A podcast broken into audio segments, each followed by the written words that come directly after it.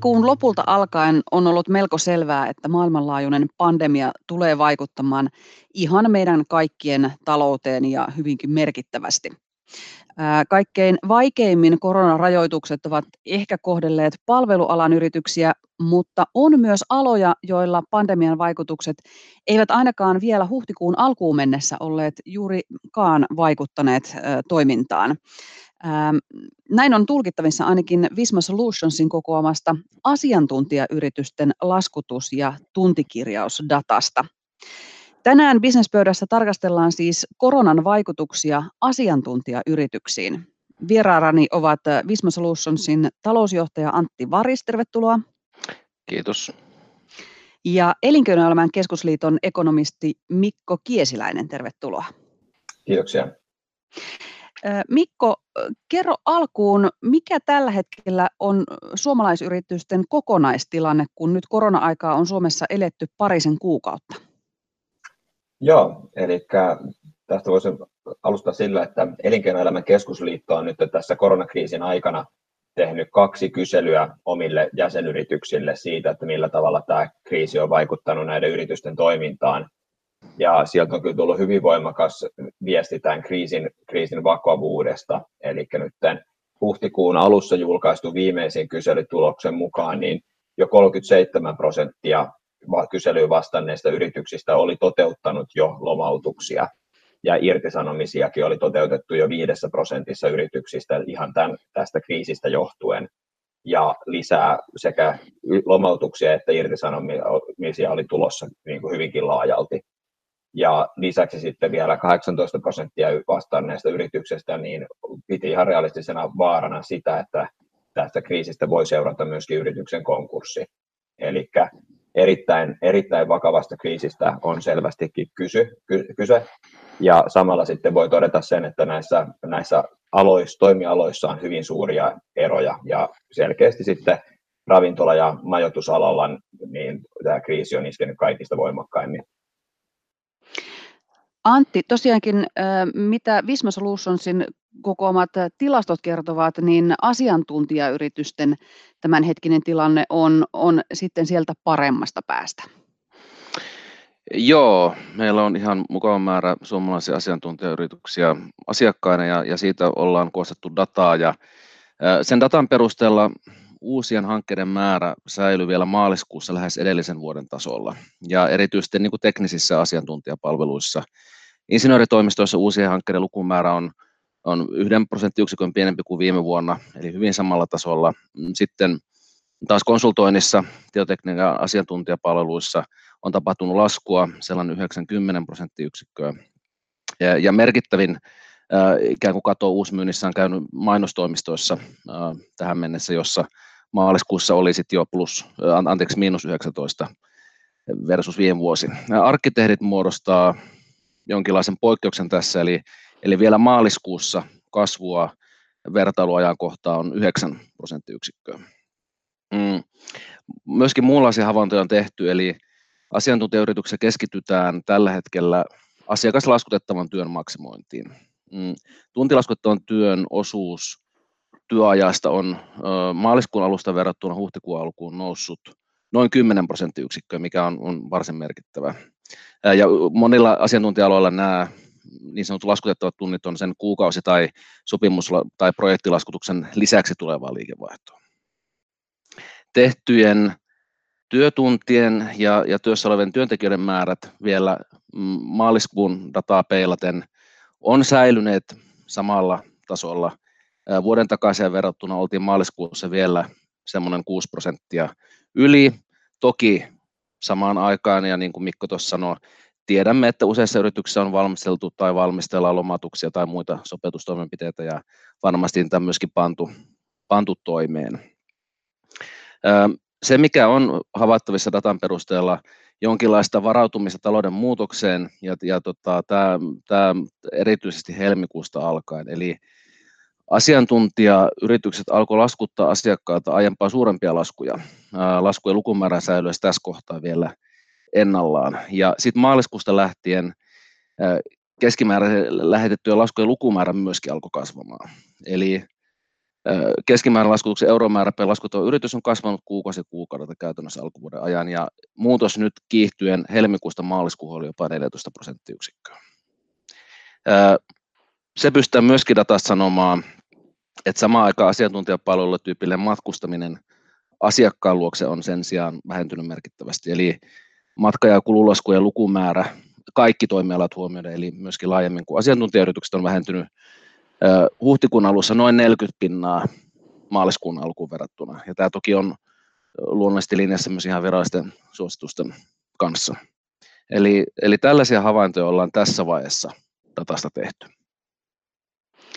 Eli uusiakin projekteja on myyty vielä maaliskuussa lähes samaan tahtiin kuin viime vuonna vastaavana aikana asiantuntijayrityksissä ja tosiaan arkkitehtitoimistoilla myynnissä ollut jopa hieman kasvua. Mikko Kiesiläinen, yllättääkö tämä sinua? Kyllä tämä oli mun mielestä jokseenkin yllättävä tulos, että näitä aloitettavia projekteja oli maaliskuussa, niin, tai se taso oli niin lähellä viime vuoden tason verrattuna myöskin tuossa tammi-helmikuussa, että tässä tietenkin ehkä osittain jää vielä peittoon se, että niin kuin ei ole tietoa sitten, että onko näiden aloitettavien projektien yksikö koko sitten samalla tasolla myöskin, vai onko siinä tapahtunut sitten mahdollisesti laskua, että projekti koko olisi pienentynyt. Sitten tässä mainittiin vielä erityisesti juuri tämä arkkitehtitoimistojen myynnissä on ollut niin kuin kasvua, niin siinä kävi mielessä, että onko siinä mahdollista, että että tämä rakennusalalla sitten projektikestot on yleensä sitten pidempiä, niin sitten se voi suojata sitten toimialaa jokseenkin, jokseenkin muita asiantuntijapalveluita pidempään. Joo, näin, näin itsekin ajattelen noiden arkkitehtien osalta, eli, eli heidän työ ennustaa tietysti rakentamista niin kuin pidemmälle syklille, kun sitten taas, taas tota, esimerkiksi mainostoimistolla on, on lyhyempi sykli selkeästi, että, että sitten asiantuntijaa yritysten toimialojen välilläkin on, on ihan luontaisia eroja, voisi näin sanoa. Ja sitten toiseksi niin kuin tuolla rakennus, rakennuspuolella, niin tässä tavallaan nyt se kaikista voimakkain suhdannehuippu on, on jossain määrin ohitettu, mutta siellä monella paikoin on ollut, varsinkin sen suhdannehuipun aikana, niin kapasiteettirajoitteita, niin sitten siellä on myöskin mahdollisuus siihen, että sitten tavallaan osa projekteista pääsee sitten liikkeelle siinä vaiheessa, kun niin kuin näistä kapasiteettirajoituksista ollaan päästy, päästy eroon, mikä sitten saattaa tasoittaa tässä tavallaan piikin jälkeistä aikaa jonkun verran myöskin. Mistä mahtaa johtua se, että asiantuntijayrityksillä kauppa kävi ainakin maaliskuussa vielä melko hyvin ja, ja tuntejakin kirjattiin jopa enemmän kuin helmikuussa, kun monilla muilla aloilla sit jouduttiin jo turvautumaan lomautuksiin? No siihen voi mahdollisesti vaikuttaa muun muassa se, että siellä on, no ainakin laskutukseen liittyy usein se, että joitakin asiantuntijatöitä on niin kuin tehty jo aikaisemmin, mutta niitä saattaa sitten olla vielä laskuttamatta vielä aika pitkiäkin aikoja.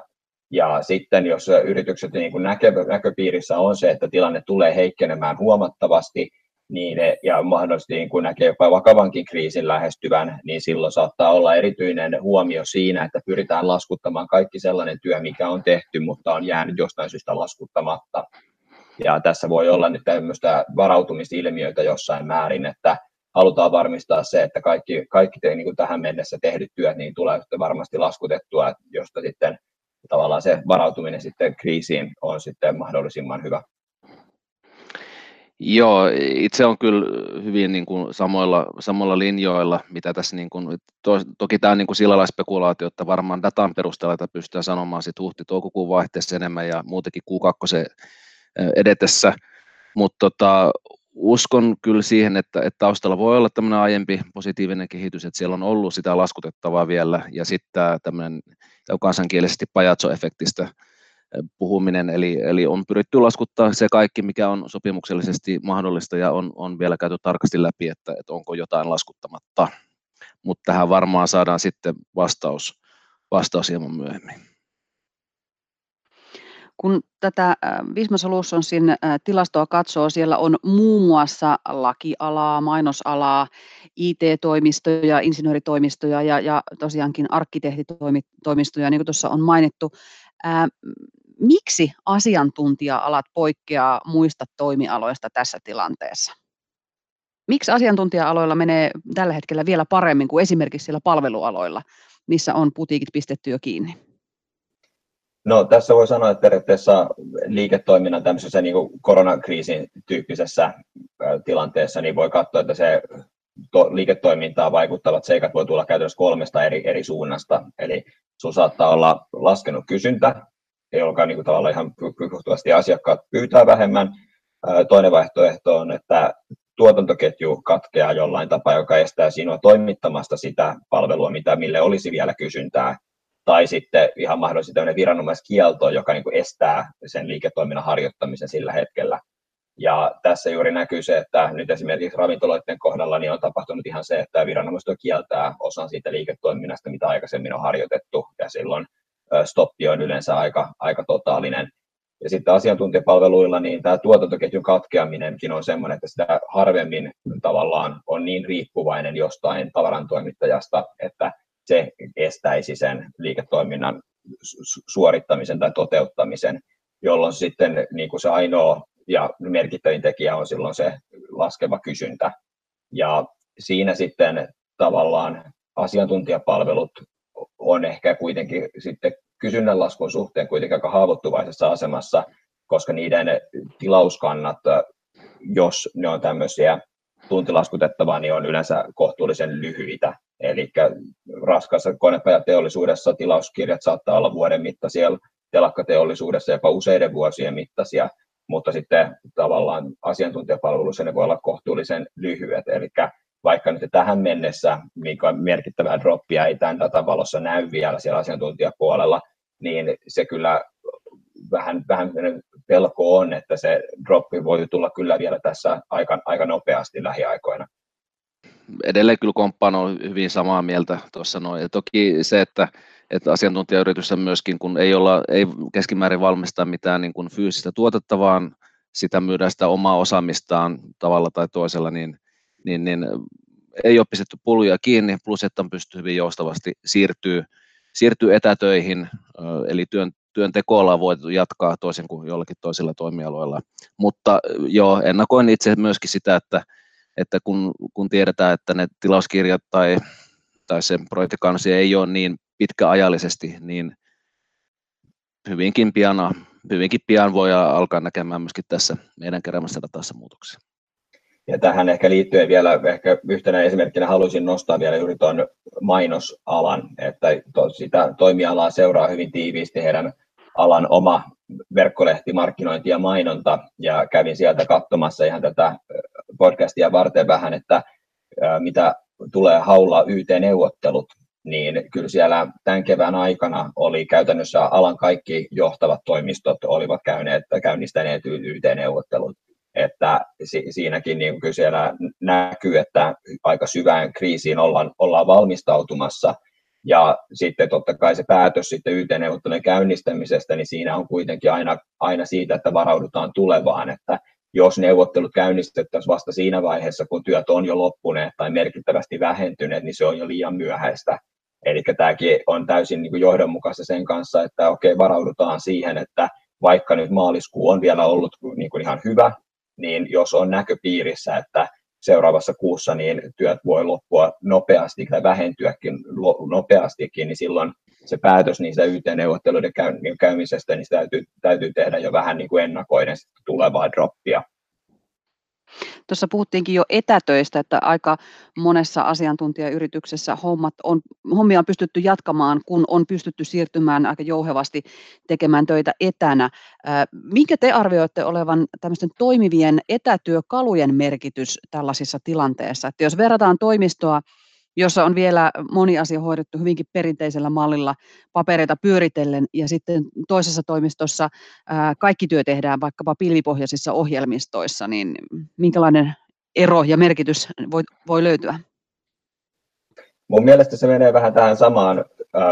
Jaakko tuossa puhuin aikaisemmin, että joko kysyntä laskee tai sitten jos oma toimitusketju katkeaa, niin tässä, tässä on mun mielestä kyse vähän siitä, että oman toiminnan ylläpitämisessä poikkeusolosuhteissa, eli jos siellä olisi tilanne, että ei olisi mahdollisuutta tai valmiutta toimia etätyömallien mukaisesti tai että back office ei pystyisi pyörimään silloin, kun työntekijät eivät pääse toimistolle, niin se on käytännössä vähän samanlainen tilanne kuin, että toimitusketju katkeaisi, että jos, sun, jos, jos se firman toimintatapa ei, ei kykene tähän uuteen tilanteeseen eikä pystytä tuottamaan sitä palvelua, mitä on normaalisti tuotetaan poikkeusolosuhteista johtuen, niin se on vähän sama asia kuin tuotan, toimitusketju katkeaisi. Eli siinä mielessä mun mielestä firmat, jotka on, on valmiita hyppäämään nopeasti tämmöiseen poikkeustilaan, missä etätyöt sujuu ja back office pystyy pyörimään tässäkin tilanteessa, niin se on juuri sitä tavallaan oman toiminnan resilienssiä, mikä sitten mahdollistaa sen, että ainakaan sen, katkeamisesta niin sitten liiketoiminta ei kärsi.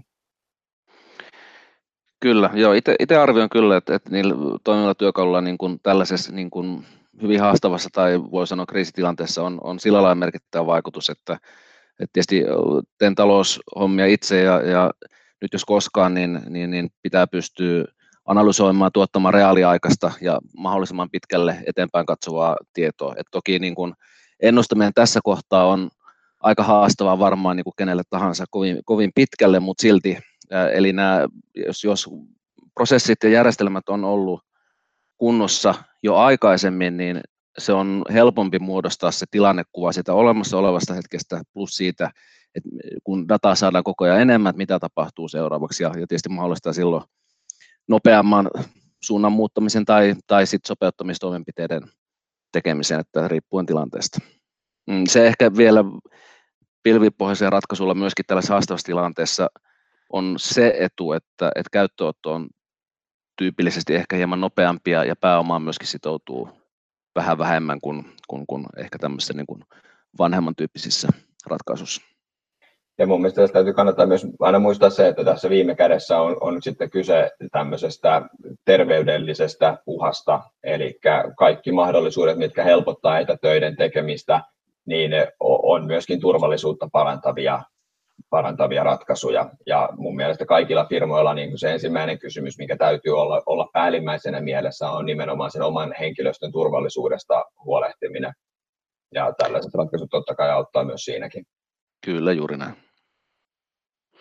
No Antti, sinä teet työksesi talousennusteita.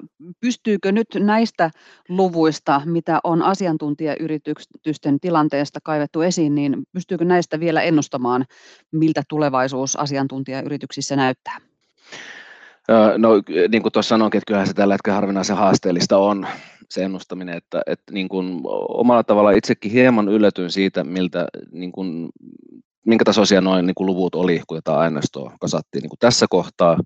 Toki eh, ennakoidaan, että, että Q2 tilannekuva niissäkin muuttuu. Että, että ne ennusteet on enemmän niin kuin muodostunut nyt sellaiseksi niin kuin skenaarioinniksi, mistä siitä, mitä sitten päivitetään hyvin tiheällä syklillä. Että sellaista niin kuin, että mihin suuntaan, tai no suunta voidaan varmaan niin kuin ennakoida, mutta sitten kulmakertoimet ja, ja milloin ehkä päästään sitten takaisin toiseen suuntaan, niin sitä on tosi vaikea tällä hetkellä tällä hetkellä sitten ennakoida.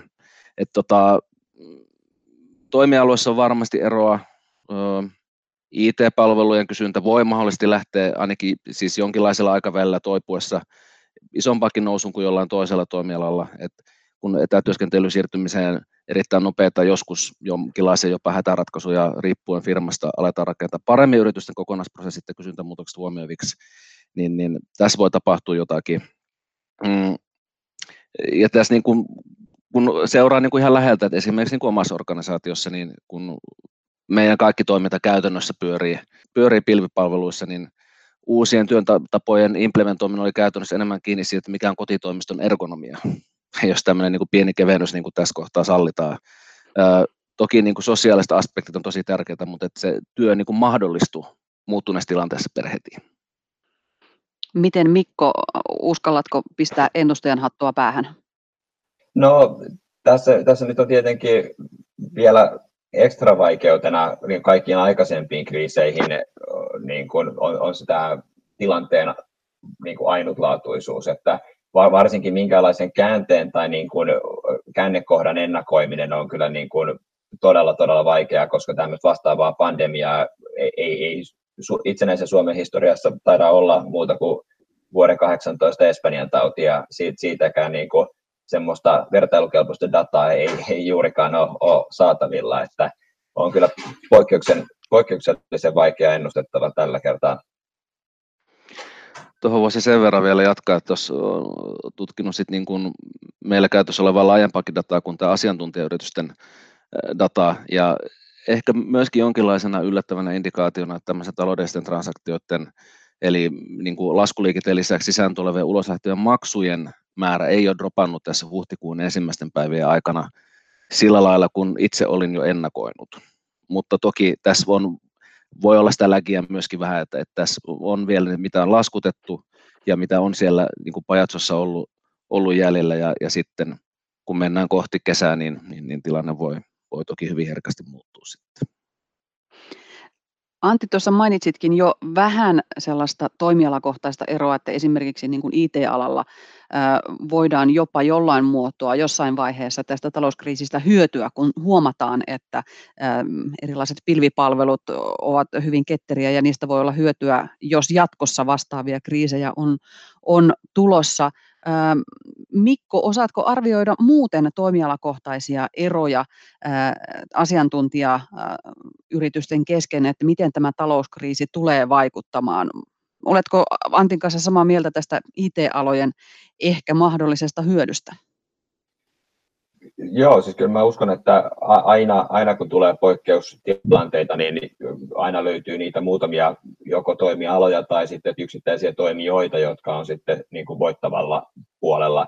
Totta kai se on aina niin, että mitä vakavampi kriisi on kyseessä, niin sitä harvemmassa niitä tavallaan voittajia sitten löytyy. Mutta jos tuossa nyt on IT, IT mainittu tämmöisenä sektorina, niin sitten ehkä toisena näkökulmana on se, että alalla kuin alalla, niin ne, jotka on kaikkein ketterämpiä toimijoita asettamaan sitä omaa liiketoimintansa vähän uuteen asentoon, niin heillä on sitten mahdollisuus hyötyä.